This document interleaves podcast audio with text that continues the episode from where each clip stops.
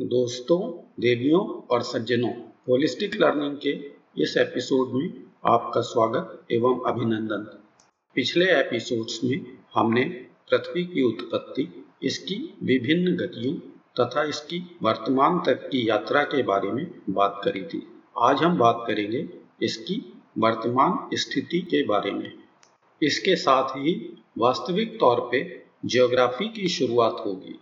Geography मूल रूप से ग्रीक भाषा का शब्द है, जिसका अर्थ होता है पृथ्वी का विवरण। हिंदी में हम इसी शब्द को भूगोल के नाम से जानते हैं। इस विषय के अंतर्गत पृथ्वी की भौगोलिक संरचनाएँ, इसका वातावरण, इस पे रहने वाले सभी प्राणी जीव जंतु तथा वनस्पति सभी का अध्ययन आता है। किसी भी स्थान की भौगोलिक स्थिति, उस स्थान की जलवायु तथा बहुत हद तक वहाँ के प्राकृतिक संसाधनों का निर्णय करती है। और यही दोनों फैक्टर सभ्यताओं के विकास, उस स्थान की संस्कृति रहन सहन खान पान इत्यादि सभी चीज़ों के लिए मुख्य भूमिका निभाते हैं। पृथ्वी की आकृति मूल रूप से गोलाकार या स्फेरिकल है। ध्रुवीय क्षेत्र में यह थोड़ी सी फूली हुई है, जिसका कारण इसका अपनी धुरी पर घूमना है। ध्रुवीय क्षेत्रों में यह थोड़ी चपटी है परंतु ध्रुवीय क्षेत्र का और भूमध्य रेखा क्षेत्र के व्यास में सिर्फ़ 43 किलोमीटर का अंतर है। पृथ्वी का औसत व्यास 12,743 किलोमीटर है। पृथ्वी की ऊपरी सतह स्थानीय तौर पर ऊँची नीची या पर्वत हो सकते हैं परंतु पूरे व्यास के अनुपात में यह ऊँचा नीचापन नगण्य ही है। माउंट एवरेस्ट की ऊंचाई भी समुद्र तल से 8,848 मीटर ही है जो कि पृथ्वी के पूरे व्यास के अनुपात में नेग्लिजिबल ही है। पृथ्वी मुख्य तौर पर आठ तरह के एलिमेंट से बनी है। ये हैं iron oxygen silicon magnesium sulphur nickel calcium और एल्यूमिनियम। पृथ्वी का कोर तो मुख्य तौर पर आयरन का ही बना है। पृथ्वी की ऊपरी ठोस सतह, जिसे क्रस्ट कहते हैं, वह तो करीब करीब पूरी तौर से इन्हीं तत्वों के ऑक्साइड्स की बनी हुई है। इट्स का अर्थ है, किसी भी तत्व का ऑक्सीजन के साथ मिलकर तैयार हुआ नया कंपाउंड। परंतु पृथ्वी पर जीवन या वनस्पति, ये सारी गतिविधियाँ तो इसके ऊपरी क्रस्ट में ही होती है। और क्रस्ट में भी क्या? उसकी एक बहुत छोटी पतली परत में। क्रस्ट का 70 प्रतिशत भाग तो जल के नीचे है और इसीलिए पृथ्वी को ब्लू प्लेनेट भी कहा जाता है। मनुष्य की सारी गतिविधियाँ तो बचे हुए 30 प्रतिशत क्रस्ट के ठोस हिस्से तक ही सीमित है।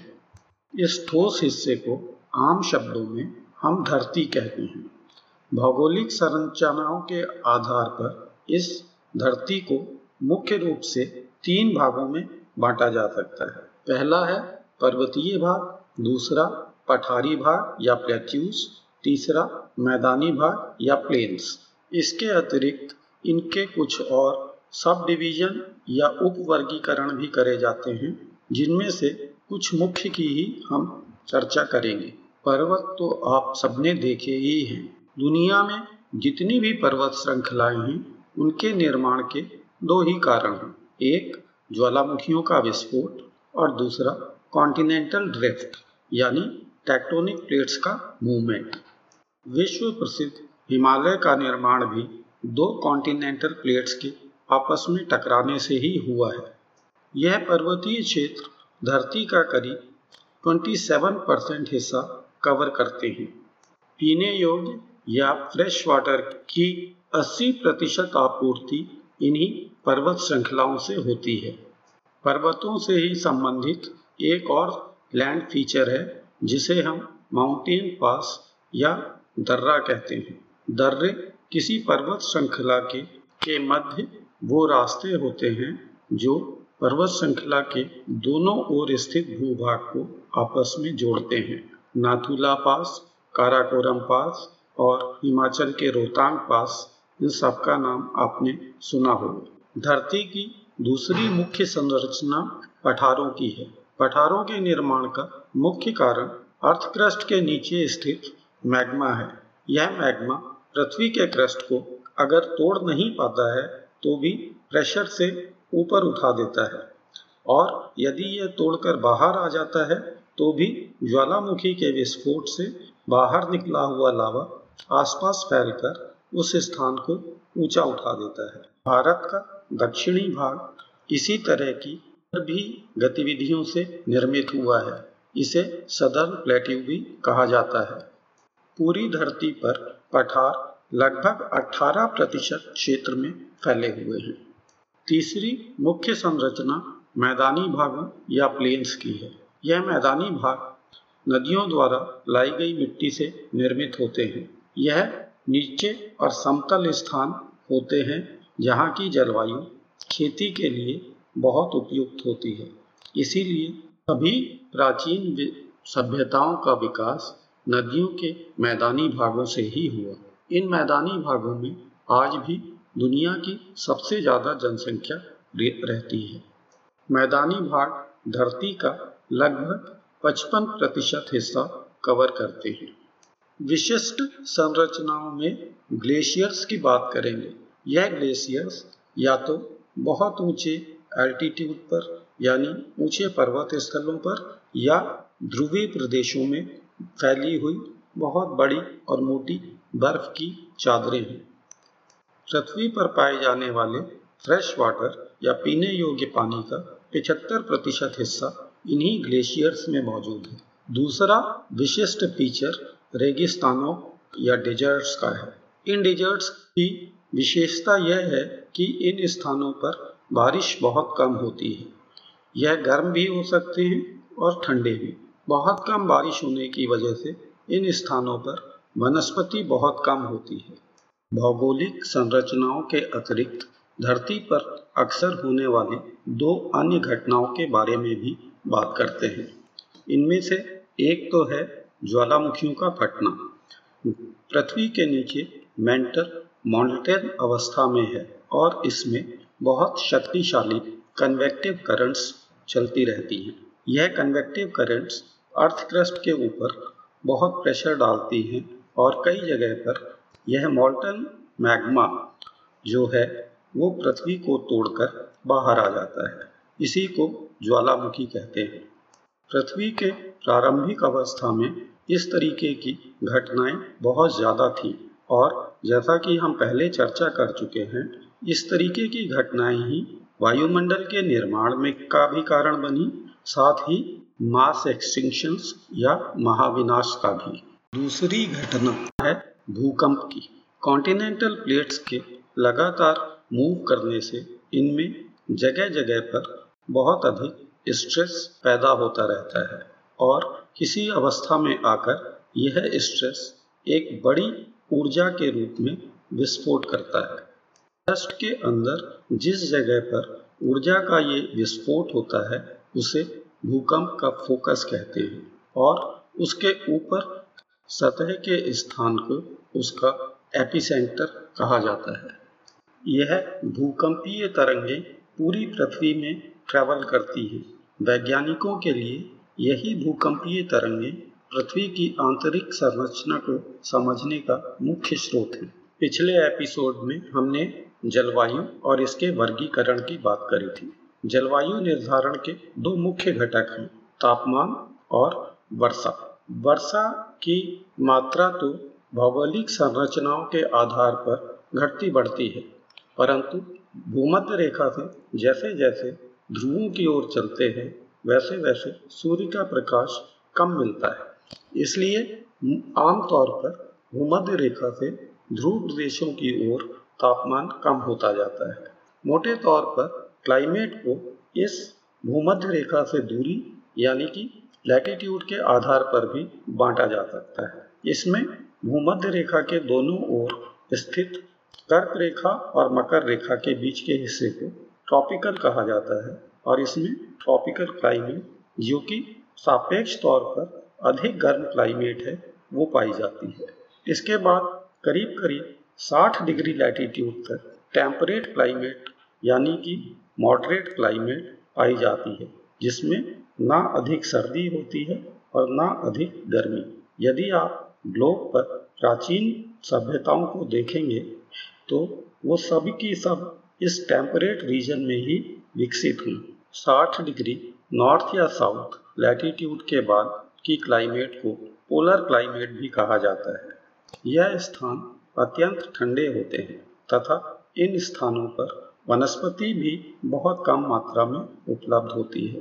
ट्रॉपिकल क्लाइमेट की वनस्पति के मुख्य फीचर घने जंगल हैं, जिन्हें ट्रॉपिकल फॉरेस्ट भी कहा जाता है। टेम्परेट क्लाइमेट की वनस्पति मुख्य तौर पर ग्रास लैंड्स या घास के मैदान होते हैं। इसके अतिरिक्त इनमें कॉनिफरस ट्रीज भी बहुतायत में पाए जाते हैं। भारत में ये कॉनिफरस ट्रीज चीड़ और देवदार के रूप में सब हिमालय रीजन में पाए जाते हैं। किसी भी क्षेत्र में पाई जाने वाली वनस्पति को सामूहिक रूप से उस क्षेत्र की फ्लोरा कहा जाता है और यह फ्लोरा उस स्थान की जलवायु के ऊपर निर्भर करती है। इसी प्रकार किसी भी क्षेत्र में पाई जाने वाली जीवों की प्रजातियों को उस क्षेत्र की फौना कहा जाता है। साथियों फ्लोरा एनर्जी या फ़ूड का प्राथमिक सोर्स है, यानी प्राइमरी सोर्स फौना इसी फ्लोरा के ऊपर जीवित रहती है। अतः जैसी वनस्पति होगी, उसी के अनुसार उस क्षेत्र के जीव जंतु या अन्य प्राणी होंगे। इसका मतलब ये कि किसी भी स्थान के जीव जंतु और प्राणियों को उस स्थान की जलवायु और वनस्पति के अनुसार ही अपने को ढालना पड़ेगा। इसको आप ऐसे समझिए कि भारत के मध्य प्रदेश का भालू जंगलों में वनस्पति के ऊपर जीवित रहता है, परंतु पोलर रीजन का भालू समुद्र में से मछली पकड़ के अपना जीवन चलाता है। इसी प्रकार हर क्षेत्र के मनुष्यों का भी रहन सहन, खान, पान, पहनावा, ये सब उस क्षेत्र की जलवायु और उपलब्ध वनस्पतियों तथा जीव जंतुओं के ऊपर निर्भर करता है। आखिर पोलर रीजन में रहने वाले मनुष्य से आप शाकाहारी होने की उम्मीद तो नहीं कर सकते। और ना ही दक्षिण भारत के लोगों से ऊनी कपड़े पहनने की। धरती के बाद बात करते हैं जल की। पृथ्वी पे उपलब्ध जल का सत्तानवे प्रतिशत हिस्सा समुद्रों में है, जो खारा है और पीने योग्य नहीं है। बचे हुए तीन परसेंट का पिछहत्तर प्रतिशत भाग ध्रुवीय क्षेत्रों में या ग्लेशियर्स में है। बचा हुआ 25 प्रतिशत भी अधिकांशतः भूगर्भीय जल के रूप में है। पृथ्वी पे सतह पर स्थित नदियों या तालाबों में बहुत ही कम जल है बढ़ती जनसंख्या के साथ ही फ्रेश वाटर या पीने योग्य जल की कमी अब बहुत से देशों में महसूस की जा रही है। आज तक पृथ्वी पर सभी युद्ध ज़मीन के लिए लड़े गए, परंतु ऐसी भविष्यवाणियाँ की गई हैं कि अगला विश्व युद्ध पानी के लिए लड़ा जाएगा। धरती और जल के बाद पृथ्वी के अंतिम मुख्य भाग इसके वायुमंडल की बात करते हैं। वायुमंडल न केवल पृथ्वी पर जीवन का कारण बनता है, इसके अतिरिक्त पृथ्वी पर जीवन की रक्षा करने में भी प्रमुख भूमिका निभाता है। पृथ्वी का वायुमंडल चार परतों में विभाजित किया जा सकता है। पहली परत है ट्रोपोस्फेयर। पृथ्वी का सारा जीवन, पक्षी इत्यादि इसी ट्रोपोस्फेयर में निवास करते हैं। इसकी मोटाई करीब 10 किलोमीटर है। ट्रोपोस्फेयर में जैसे जैसे धरती से ऊपर जाते जाएँगे, वैसे वैसे तापमान कम होता जाता है। जलवायु से संबंधित सभी घटनाएँ इस ट्रोपोस्फेयर में ही होती हैं। हवाओं का चलना, तूफ़ान इत्यादि सभी घटनाएँ। ट्रोपोस्फेयर के बाद दूसरी परत को स्ट्रेटोस्फीयर कहते हैं। इस परत की मोटाई लगभग 40 किलोमीटर है। स्ट्रेटोस्फेयर में ही ओजोन लेयर की परत होती है, जो पृथ्वी पर सूर्य से आने वाली अल्ट्रावायलेट किरणों को अपने में सोख लेती है। ये अल्ट्रावायलेट किरणें पृथ्वी पर जीवन के लिए काफ़ी घातक हो सकती हैं। स्ट्रेटोस्फीयर के ऊपर तीसरी परत मेसोस्फेयर कहलाती है। इसकी मोटाई करीब 35 किलोमीटर होती है। अंतरिक्ष से आने वाली अधिकांश उल्काएँ इस मेसोस्फीयर में ही जलकर खत्म हो जाती हैं, जिन्हें आम भाषा में तारों का टूटना कहा जाता है। वायुमंडल की चौथी परत को थर्मोस्फीयर कहते हैं। इस परत की मोटाई सूर्य से आने वाली ऊर्जा के अनुसार घटती बढ़ती रहती है।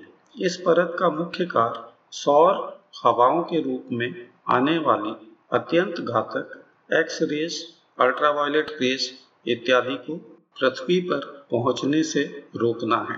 नॉर्दर्न लाइट्स या सदर्न लाइट्स जिनको औरोरा कहा जाता है, वह इसी थर्मोस्फेयर में क्रिएट होता है। थर्मोस्फेयर का बाहरी हिस्सा बहुत ही रेरीफाइड हवा का या विरल हवा का है और करीब करीब आउटर स्पेस जैसा है ये। पृथ्वी के बहुत सारे सैटेलाइट इसी थर्मोस्फीयर में चक्कर लगाते हैं। अंत में एक रोचक जानकारी। आप जब वायुयान यात्रा करते हैं तो वायुयान ट्रोपोस्फीयर और स्ट्रेटोस्फीयर के जंक्शन के आसपास उड़ते हैं। आपने कैप्टन को सुना होगा, बाहर का तापमान बताते हुए। अक्सर ये तापमान माइनस पैंतीस डिग्री या माइनस थर्टी फाइव डिग्री के आसपास होता है। अगले एपिसोड में फिर मिलेंगे। अपना ध्यान रखिएगा। धन्यवाद।